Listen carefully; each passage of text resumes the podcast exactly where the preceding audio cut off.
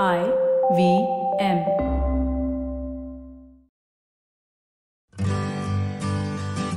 Hi, I'm Utsav, a behavior researcher by training and a slow traveler by passion.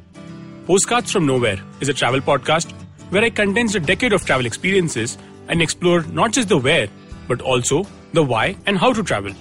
My stories emerged from slow traveling the less explored parts of the world Bosnia and Herzegovina, Armenia, Uzbekistan, and even China. At the end of each story, I give practical tips and new ideas about how to travel better.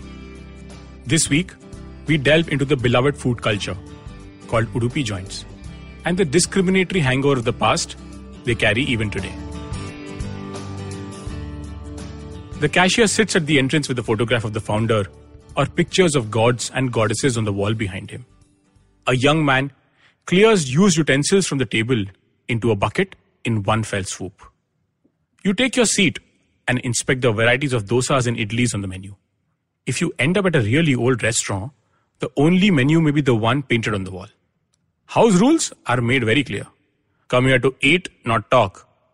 They are also helped along with some ingenious marketing because in case you actually get the menu, you will find a line which says, The owners also eat here. A waiter rattles off your options as if competing on speed with machine gun fire. He memorizes your order and passes it into the kitchen. Unless you've ordered a rava dosa, the order hits your table in five minutes. Meanwhile, two other people have joined you at the table. You don't know them, but you gently smile and continue talking to your friends. No one thinks anything is off about sharing a table with absolute strangers. It's just the way things are. That's the world of Udupi restaurants. If you have lived or traveled in Western and Southern India at any point, it's impossible that you haven't noticed an Udupi restaurant. In all likelihood, you've actually eaten at one. To many of us living the north of the Vindhyas, it was our first introduction to authentic South Indian food, which, by the way, we all lapped up gleefully. I mean, who could possibly say no to fresh, tasty, and cheap food? Today, it attracts people from all walks of life. People who would take a public bus to get to it would share a table with someone who just got off a BMW. In my experiences of living in Mumbai, it came to represent the microcosm of our nation, where class and regional divides are dissolved as we luxuriate in the consumption of simple, delicious food. And why not? Food is a central trope in classical and contemporary Hindu thought. Hindu dietary practices describes who can eat with whom, who cooks and who serves, and the purity of the food consumed. This apartheid has existed at least since the time of the Manusmriti. In festivals and public events, eating rows or feeding lines consisted of people of the same caste or subcaste. Oh, but you would say, these are all backward practices of villagers. These doesn't happen in today's times. Well, today happens to be a lot more different from yesterday. Because yesterday had subtle and not so subtle ways to tell you that all of us are equal. Just that some of us are more equal than others. And the Udupi restaurants were no exception. They were a product of the great Indian migration. In 1922, fed up of his family's squabbles, K. Krishna Rao left his home in Udupi, southern Karnataka, and moved to Chennai to work as an attendant at a restaurant. He worked his way up and started his own Udupi Sri Krishna Vilas within a few years. Meanwhile, a devastating flood in Udupi region kicked off a wave of mass migration to large cities. These men needed low-cost public spaces to eat, and thus legendary homegrown brands like MTR and Dasa Prakash were born. In fact, for most men in the region, working outside the district became a rite of passage into adulthood. But they also carried with them the discriminatory practices. Many Udupi hotels originally had dining areas exclusively for Brahmins. Even Udupi Sri Krishna Vilas and the New Woodlands Hotel maintained separate dining sections for Brahmins till the late 1960s. Some of them even had a separate section for Muslims.